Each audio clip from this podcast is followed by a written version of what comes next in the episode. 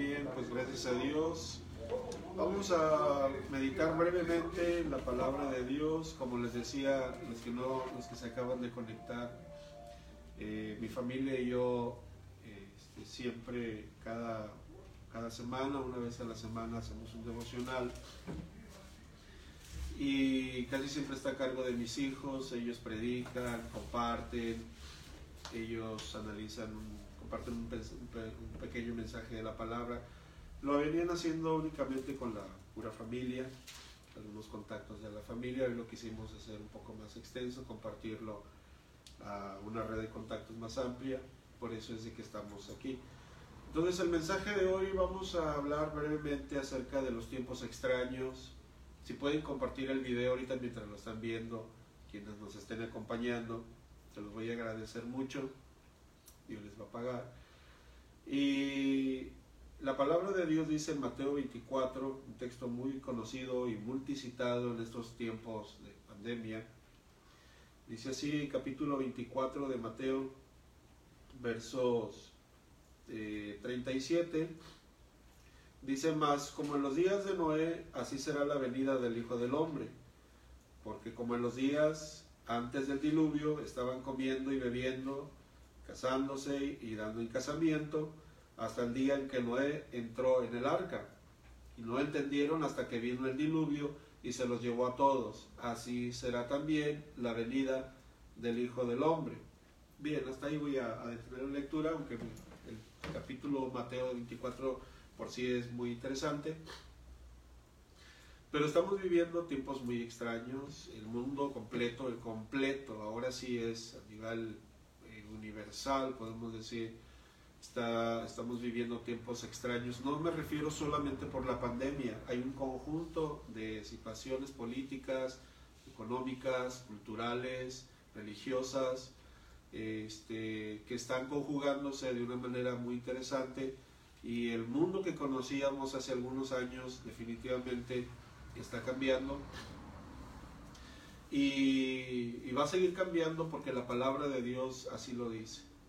La palabra de Dios nos enseña a nosotros como creyentes hacia dónde, hacia dónde va el mundo.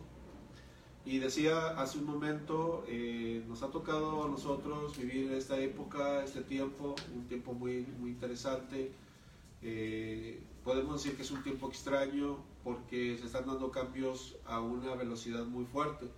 Por ejemplo, los, cambios culturales eh, están evolucionando también muy fuerte. Eh, entre los cambios culturales para mal, básicamente porque todo lo que tiene que ver con la eh, ideología de género, nunca, nunca pensamos, nunca nos imaginamos que iba a ser tan vertiginoso el cambio, la aceptación ya no estamos hablando de un país, de dos países, estamos hablando de más de 170 países alrededor de todo el mundo que están abriendo eh, sus legislaciones, se está legislando para que esta ley, esta costumbre, esta ideología, esta filosofía eh, que tiene su origen propiamente en Satanás, que es la ideología de género, sea abrazada eh, por todo el mundo.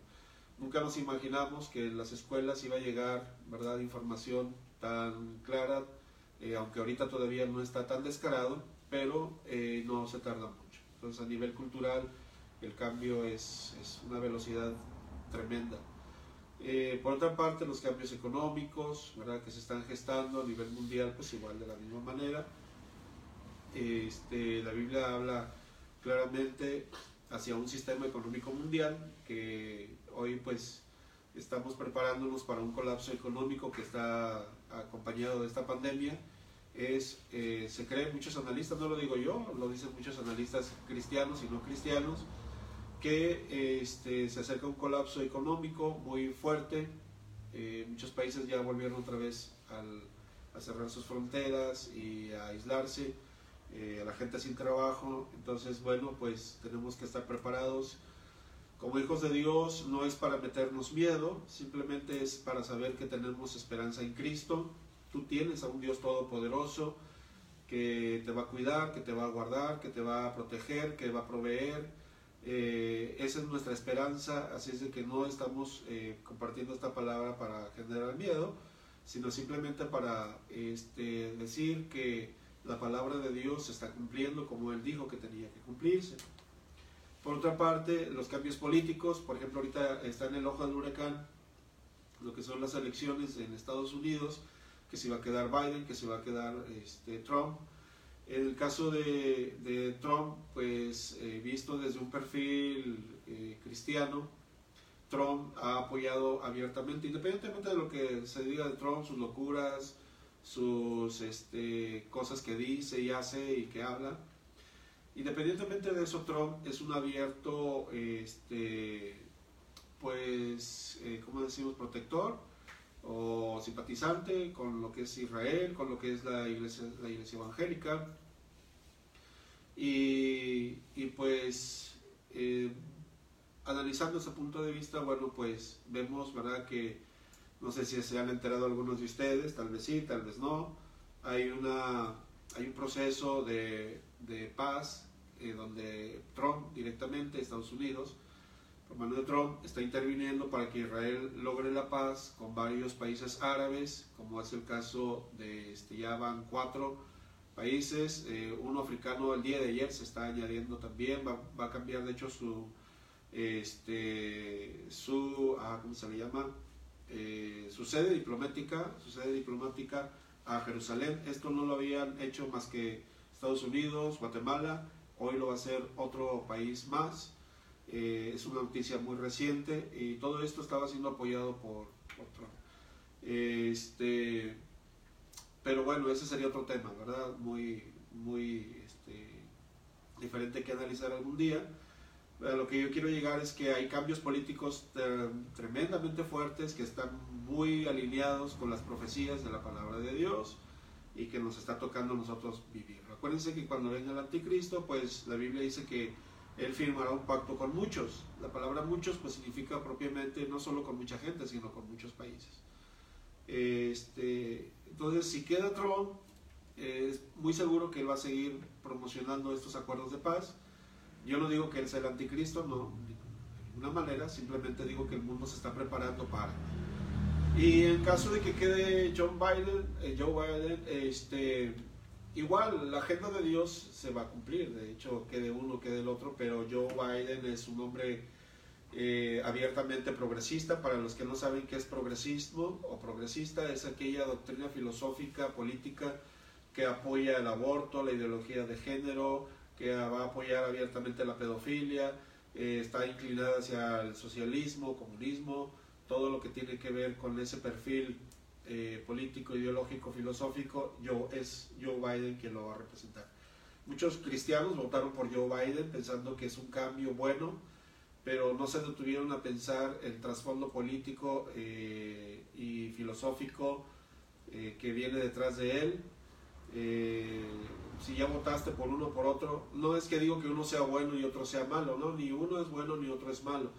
Simplemente que estamos en un punto en que eh, se elige al menos peor.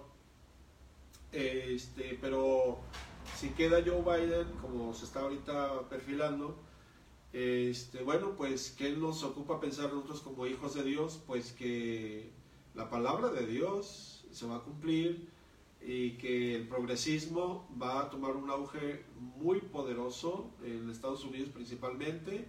Cuidado por los hermanos que votaron por ese perfil eh, político este, va abiertamente contrario a lo que creemos como hijos de Dios, a la decencia, a la pureza, a la santidad, a, todo lo santo, todo lo justo, todo lo puro, todo lo bueno.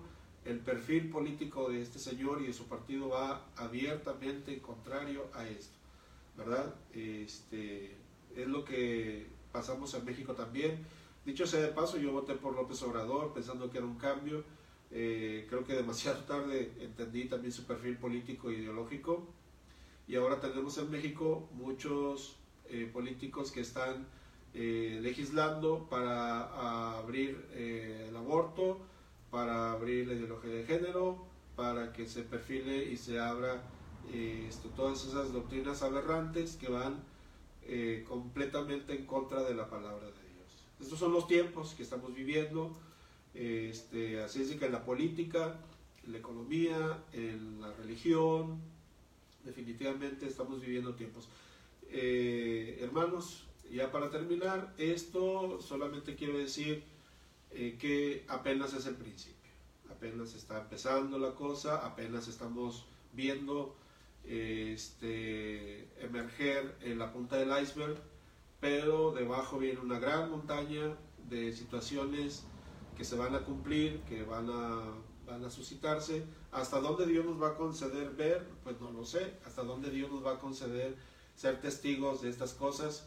Este, no lo sé cuánto tiempo nos dé Dios para ver, pero antes, independientemente de que si lo vemos o no lo vemos, ya lo vimos en la palabra de Dios, porque como dice un predicador, para Dios el futuro ya es historia y para nosotros como cristianos ya conocemos la historia del futuro, ya conocemos cómo viene, cómo va a pasar.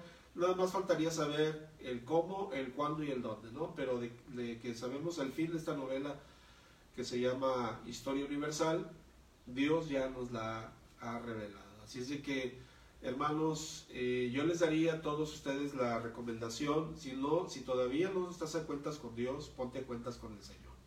Si todavía mm, no, si todavía estás frío, tibio, tú que ya eres bautizado, que quizás dices, bueno, yo ya recibí el Espíritu Santo, la fecha fulana de tal, pero ahorita ni lees tu Biblia, ni estás orando, ni estás ayunando, ni estás buscando nada, ni estás, este, buscando una relación estrecha con el Señor, este, pues que no te vaya a agarrar desaprevenido, desapercibido eh, las cosas que vienen y sobre todo la venida del Señor o el día que tú mueras. Entonces, este es un momento, Dios ya no nos está hablando, Dios nos está gritando, hey, ya voy, prepárense, pónganse cuentas, les estoy dando tiempo.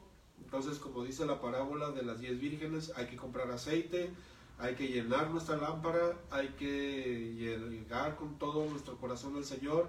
Si tienes pecados, ya, ya déjalos. Si tienes malas costumbres, ya pídele a Dios que te ayude.